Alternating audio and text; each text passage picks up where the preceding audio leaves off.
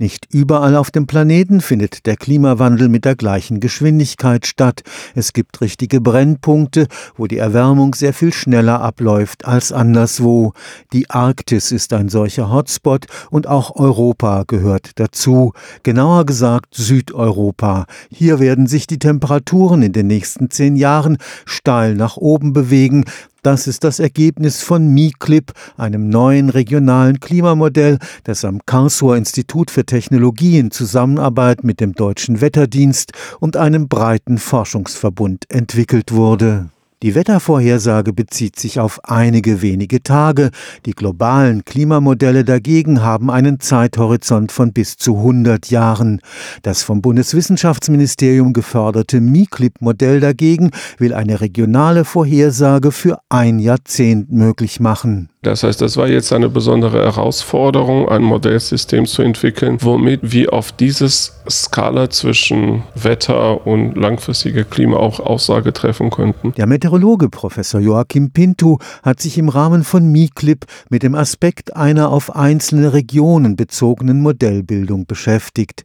Das Ergebnis ist, dass unterschiedliche Regionen die Erwärmung in ganz unterschiedlichen Geschwindigkeiten erleben. Ein großen Teil der Veränderung ist tatsächlich vor allem in dem Arktis nachzuweisen. Im Vergleich dazu passiert in den Tropen relativ wenig. In Europa sind wir ein bisschen dazwischen, aber wir sehen vor allem für den Mittelmeerraum große Unterschiede. Wir können jetzt schon feststellen, dass wir häufiger Hitzewellen haben, noch stärkere Hitzewellen und auch häufiger Dürren. Und die Projektion, die wir haben, für die Zukunft zeigen, dass das sich noch stark verstärkt. Im Vergleich dazu sind die Veränderungen in Mitteleuropa tatsächlich etwas kleiner. Das heißt, Südeuropa wird stärker getroffen als wir hier. Was die Entwicklung in den nächsten zehn Jahren betrifft, so wird der Süden Europas ein Brennpunkt der Erwärmung sein. Für die Niederschlag ist die Veränderung im westlichen Mittelmeer stärker, während für die Temperatur ist die Veränderung im östlichen Mittelmeer stärker. Für die Temperatur ist tatsächlich der größere Unterschied dann über Osteuropa festzustellen. Für den Klimaexperten steht fest,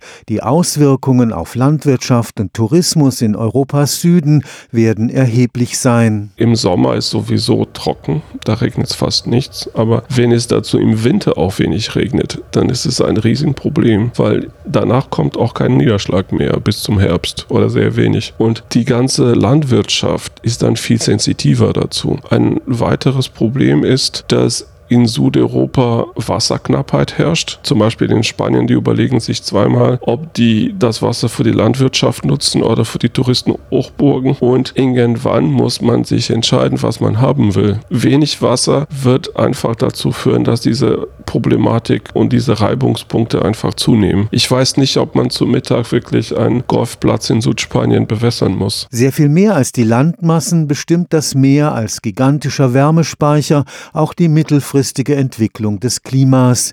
Deshalb muss das MiClip-Modell mit möglichst genauen Daten zur Meerestemperatur gespeist werden. Wenn wir jetzt zum Beispiel im November einen neuen Vorhersage machen für die nächsten zehn Jahre, also das wird immer zu dieser Jahreszeit gemacht, wir versuchen das Modell die Information zu geben, wie das tatsächliche Meeresoberflächentemperatur und die Wärme in dem oberen Schicht des Ozeans aussieht, damit unsere Modell quasi den richtigen Richtung Kriegt. Wahrscheinlich kann ich das so erklären. Es ist eigentlich ein sehr kompliziertes Verfahren, die mit Datenassimilation zu tun hat. Aber damit schieben wir quasi unser Modell in der realistische Richtung. Dafür müssen wir genau wissen, was der Zustand des Ozeans ist und wie er sich in den letzten Monaten entwickelt hat. Stefan Fuchs, Karlsruher Institut für Technologie.